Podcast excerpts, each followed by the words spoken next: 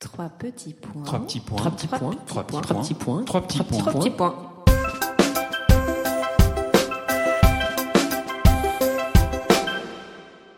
Trois petits points est un podcast dédié à la littérature, aux passionnés de lecture, ceux qui détestent finir un livre, qui rechignent à le fermer et surtout, surtout qui pleurent à l'idée de quitter les personnages avec qui ils viennent de passer du temps et se sont attachés. Bonjour Alix. Bonjour Julie. Nouvel épisode de Trois petits points. On a la joie cette fois de recevoir Laurence Debré pour son magnifique essai Fille de révolutionnaire publié chez Stock. Oui Alix, c'est un essai qui nous a marqué toutes les deux. D'abord car il se lit comme un roman. Laurence nous raconte une histoire, celle de sa famille, et pas n'importe laquelle. Son père n'est autre que Régis Debré et sa mère Elisabeth Burgos, deux intellectuels révolutionnaires qui furent très proches de François Mitterrand.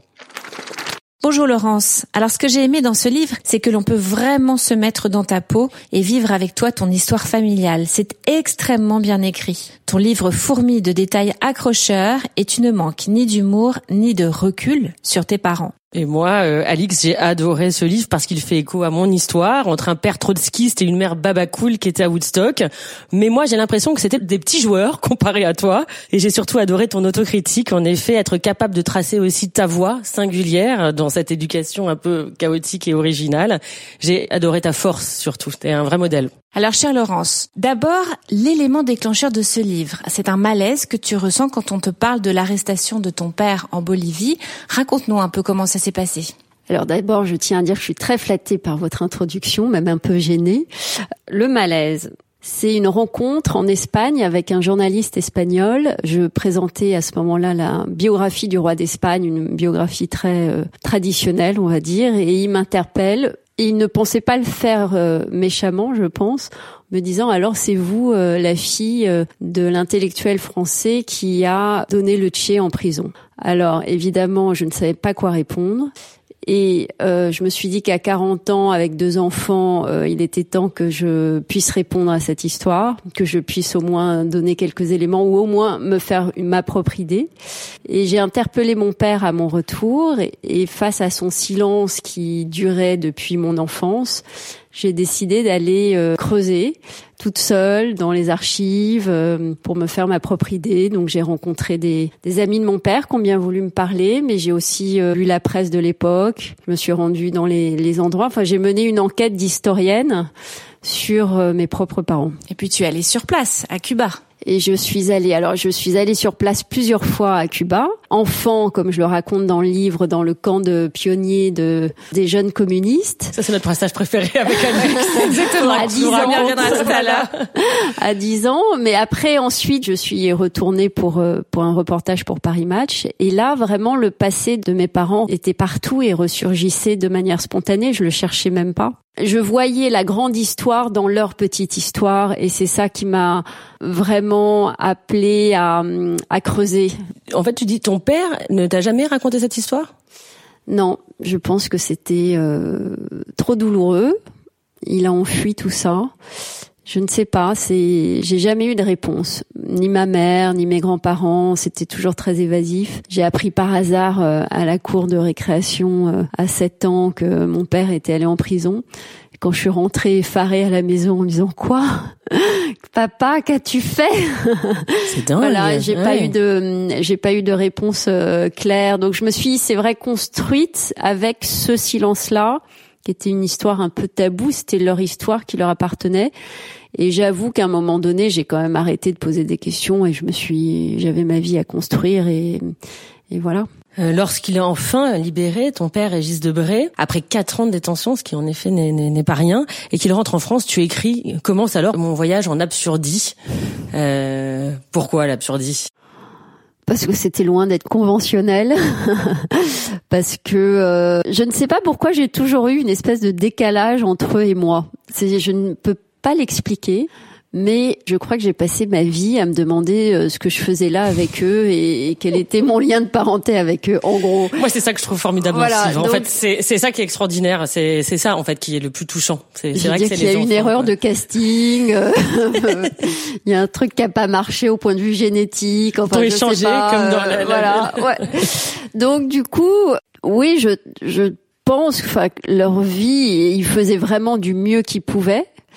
Euh, mais d'abord passer de la de la vie euh, dangereuse et clandestine euh, de lutte armée à une vie euh, conventionnelle et traditionnelle à Paris où on, on doit avoir un job, euh, payer ses impôts et voilà, ça, ça, a dû être très très difficile pour eux de se réinventer en plus à une trentaine d'années. Voilà, donc c'est pour ça que j'ai eu l'impression d'être en total décalage avec eux et de ne pas avoir les mêmes attentes de la vie que ça c'était certain. Alors à de nombreuses reprises dans ton livre, tu t'interroges sur les raisons qui t'ont poussé à écrire sur tes parents. Je te cite, est-ce la vanité qui me pousse à parler de moi? En fait, qu'est-ce que tu as voulu faire en écrivant ce livre? Tu as voulu donner ta vérité par rapport à, à ce que eux te disaient quand tu étais petite? Qu'est-ce que quel était ton objectif? En fait, c'était très égoïste comme objectif. Je crois que j'ai voulu me réparer oui, alors j'avais besoin de, m'affirmer d'abord, de par rapport à eux. Oui, ça doit pas être facile d'avoir euh, D'exister, parce que je pense que pour eux, enfin dans leur système de valeurs à eux, on existe par le livre. Mais j'avais besoin surtout euh, de me réparer. Et quand on, on essaye de reconstruire ses origines, de recomposer son enfance un peu chaotique pour lui donner un sens, une direction, c'est quand même une manière de se réaligner, quoi de se de, de se tracer une route. C'est presque un travail thérapeutique pour toi. Ah oui, tout à fait. Moi, j'allais pas du tout aller chez le psy payer pour parler de mes problèmes de de gosse de riche dans le fond. Euh, non, ça c'était pas mon truc. Euh, il fallait que je me coltine euh, le travail avec une feuille de papier, un stylo et et construire ma cohérence à moi. Laurence, c'est vraiment l'histoire de ta famille à travers tes yeux bleus de petite fille, puis d'adolescente et de jeune femme. On sent, et tu le dis d'ailleurs, que cela n'a pas été facile pour toi d'être fille de révolutionnaire, qui est le titre de ton livre. Par exemple, Régis et Elisabeth refusent de s'embourgeoiser alors que toi, tu es tentée par le matérialisme comme tous les enfants. Tu racontes euh, ces épisodes-là dans ton livre enfin comme tous les enfants ou moi en particulier, je ne sais pas, mais je ne pense vraiment pas que c'était par provocation, parce que je n'ai jamais voulu euh, rentrer dans une confrontation directe avec eux. Et, le livre, je l'ai vraiment pas écrit contre eux. J'ai vraiment écrit euh, pour moi. Ça se sent. Voilà, il y avait pas de règle. J'essayais pas de régler mes comptes. De, voilà. Mais oui, moi, je voulais des poupées Barbie et eux me parlaient de Klaus Barbie toute la journée. Euh, je voulais juste aller au Luxembourg euh, jouer avec mes copains. Enfin, et eux, ils devaient sauver le monde, quoi. Ils devaient sauver le, le tiers monde, tous les exilés du monde. ils sont toujours encore habités par ça. On voit ta mère encore quand il y a des sujets sur le Venezuela elle est euh, sur les plateaux de télé pour parler de ça. Mais je n'ai pas euh, cet altruisme-là. Absolument pas. Je devais, j'ai toujours été très égoïste. Je voulais mon petit confort. Euh, je voulais me coucher tôt, avoir mes, mes jeux et mes copains à la maison. Enfin voilà. Ça provoque même une certaine souffrance chez toi. Tu souffres, tu le dis dans ton livre, des absences de ton père, de l'engagement politique aussi intense de tes parents. Par exemple, tu écris sur le président Mitterrand, il me volera mes parents. Pourquoi est-ce que tu dis ça? Parce que c'est vrai. il m'a volé mes parents, je lui en veux beaucoup. Bah, parce que à partir de, bah déjà à partir de 80, il fallait faire la campagne. Ils étaient mobilisés corps et âme pour la campagne électorale, donc euh, c'était euh, les meetings, les déplacements. Et à partir de 80, ils avaient des rôles officiels, donc ils allaient au bureau et ils disparaissaient, ils voyageaient et il fallait encore qu'ils sauvent le monde et euh, tout ça. Donc ils n'étaient pas disponibles pour moi. Et ils t'ont pas intégré dans cette vie-là Bah, ils m'ont intégré dans le sens où j'étais otage de cette vie-là, c'est-à-dire que j'étais euh, là, s'ils pouvaient pas me faire disparaître, mais ce n'était pas organisé autour de moi. Est-ce que tu l'as rencontré par exemple le président Oui, bien sûr. Il t'emmenait, il t'expliquait ce qu'il faisait. Non, euh, je, sais, que mon père m'emmenait à des dîners officiels que je trouvais euh, atrocement longs, euh, où il y avait de la musique, donc c'était un peu sympa. À un moment donné, il y avait des, à l'époque, quand il y avait des dîners de gala à l'Élysée, il y avait un orchestre. Donc voilà, je trouvais ça sympathique cinq minutes. Mais t'étais jeune aussi. Ouais, bah j'avais, oui, j'avais à peine 7 ans, 10 ans. C'est pas, pas la place d'un enfant donc je mm. voilà, je serrais les mains et puis euh, j'attendais que ça passe. Donc j'ai beaucoup beaucoup attendu dans mon enfance. J'ai beaucoup du coup écouté aussi. Mais c'est pas comme si je posais des questions si tu veux. C'est pas comme si je leur disais bah attendez stop alors vous allez m'expliquer euh, donc pourquoi on fait ce dîner pourquoi on est là pourquoi? Non c'était comme ça on trimballait j'étais là comme un pot de fleurs et, et je repartais donc je mais c'est vrai que j'en ai j'avoue euh, j'en ai toujours beaucoup voulu à François Mitterrand. Je devais dire pourquoi cette petite fille me tire la gueule. voilà. Avec tes parents, tu dis rien n'était léger et gai, c'est-à-dire bah, c'est-à-dire qu'ils, comme je dis, ils portaient le poids du monde sur leurs épaules et, euh, et tout était grave, tout était important, euh, tout était sujet à analyse. Euh, je me suis jamais marrée avec eux. Mais genre, je suis jamais allée manger une glace avec eux. C'est pour ça que tu faisais la gueule, comme tu disais tout à l'heure. C'est au-delà de se marrer, c'est-à-dire que en fait, il y a, oui, il, y avait jamais un moment détente parce que moi, à ah l'inverse, c'est les babacools, il y avait des trucs, euh, je sais pas, il y avait des moments assez marrants, farfelus, marrants. Toi, t'as même pas eu ça alors? Non, pas du tout. C'était la différence entre les 68 arts et mes parents. C'est mes parents, c'était le, euh, c'était des presque des militaires, c'était des soldats euh, de la cause révolutionnaire. Donc il y avait rien de laxiste, il y avait rien de rigolo, et on se permettait rien de euh, facile ou léger ou voilà. Donc euh, on mange pas de cornflakes parce que c'est américain. On va pas aller manger une glace avec sa fille parce qu'on va perdre du temps. Je me souviens encore de grands éclats de rire de mon père mais comme euh, genre il y en a eu trois en dix ans et je m'en souviens encore si tu veux. Le matin il fallait que je me lève tôt. Mon père me faisait courir avant d'aller à l'école pour être en forme. Je déteste le jogging mais vous pouvez pas vous imaginer combien je déteste ça. Enfin voilà. Donc bref ça rigolait pas. Alors, le passage qui m'a particulièrement marqué, toi aussi, Julien, euh, c'est évidemment l'été de tes 10 ans. Incroyable. tu passes un mois à Cuba pour devenir la parfaite guerriera, et puis euh, le l'autre un mois aux États-Unis pour voir la, complètement la différence. Le consumérisme et l'abondance en Californie. Alors, Raconte-nous un peu. C'était quoi? C'était une punition? Qu'est-ce qui s'est passé? Ben non, euh, j'ai cru hein, euh, quand je suis arrivée à Cuba, j'ai vraiment cru que c'était une punition ou que j'avais pas bien compris ce qu'il m'avait dit, qu'il y avait un gros malentendu je pouvais pas les appeler, donc euh, voilà.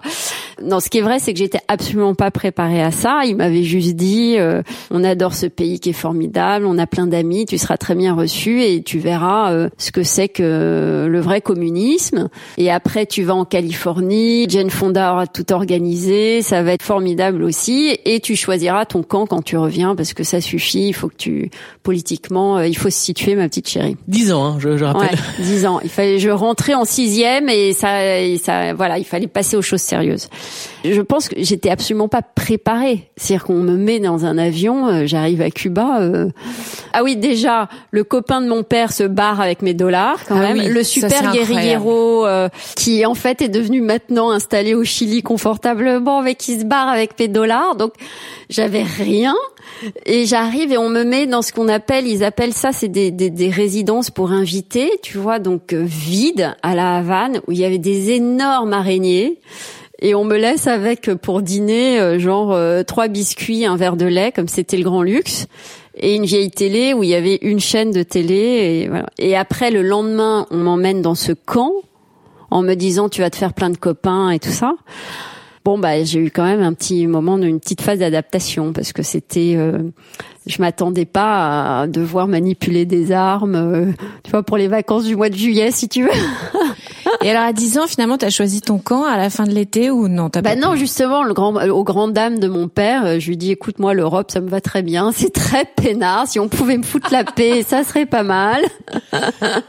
Et juste je veux juste vivre tranquille avec mes grands-parents aller à l'école comme tout le monde et voilà. Oui, justement, j'allais venir à tes grands-parents parce que c'est c'est hyper euh, émouvant finalement, tes rapports hyper touchants. C'est c'est eux qui t'ont élevé, non, qui t'ont permis d'avoir un peu de douceur et et de réconfort.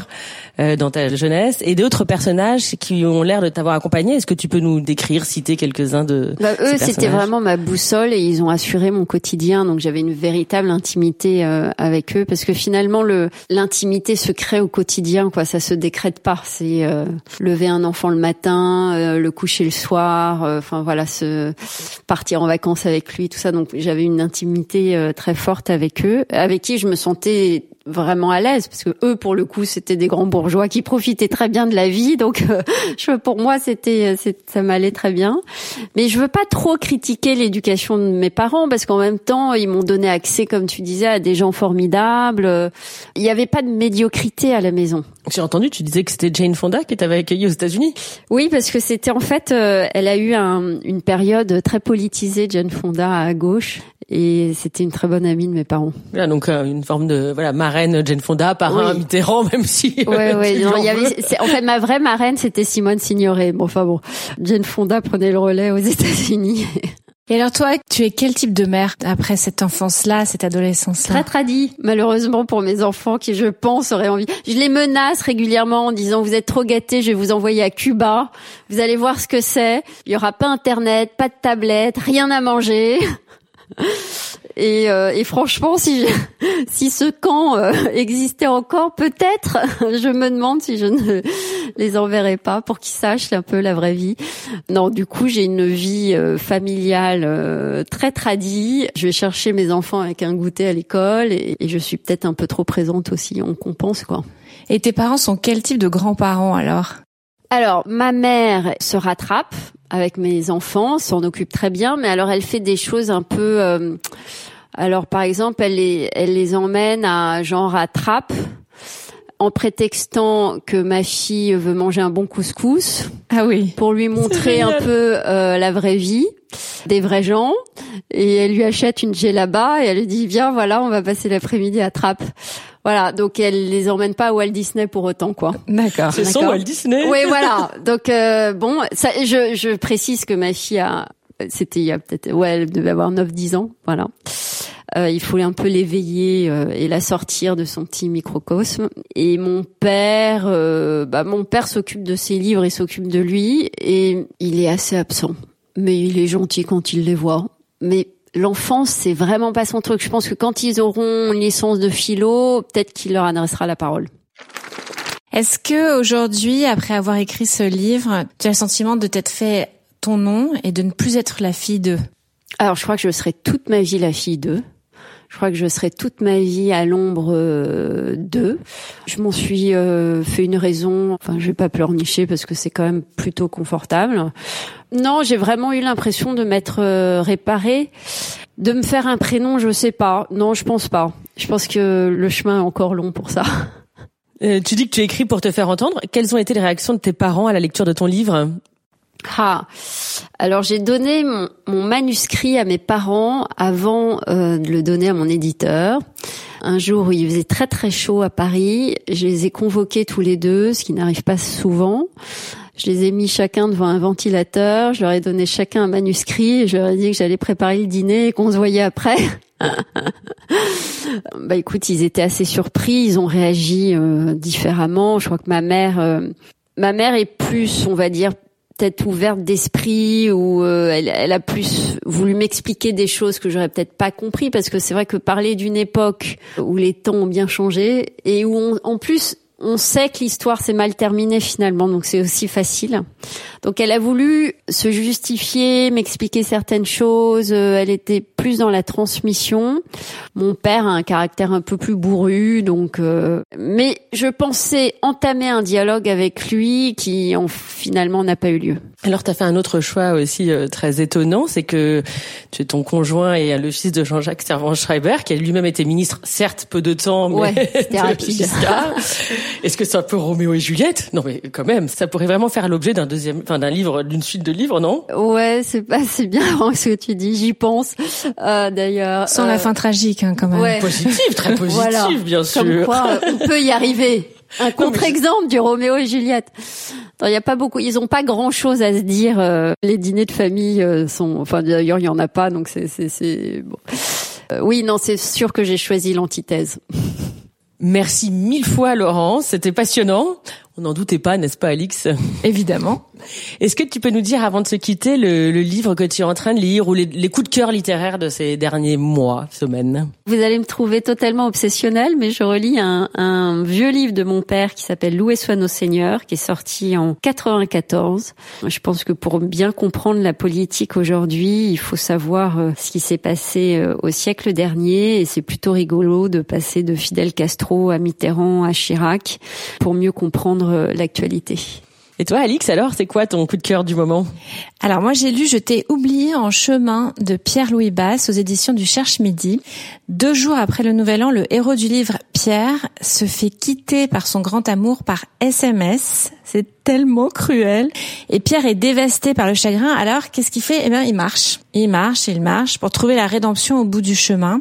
Bah, donc voilà, la marche, mais aussi l'écriture comme thérapie, avec une fin heureuse en plus. Enfin, je me suis régalée. Et toi, Julie? Moi, c'est la saga des Brunoff euh, de Isolde Williams. C'est une merveilleuse fresque d'une famille d'intellectuels de 1910. Bah, et donc le papa de celui qui a créé Babar et euh, Maurice, donc le, papa de celui qui a créé Babar, bah c'est lui qui a euh, lancé Vogue en France, Vanity Fair avec Condé Nast. C'est fabuleux. Il a lancé la carrière de Christian Dior, d'Yves Saint Laurent. On ne le sait pas, je l'ai découvert. Je me suis régalée. Voilà, je vous le conseille vivement. Voilà, merci Laurence, merci pour ce magnifique récit. Merci, merci à vous deux. À bientôt. Et au revoir Julie. Au revoir Alex.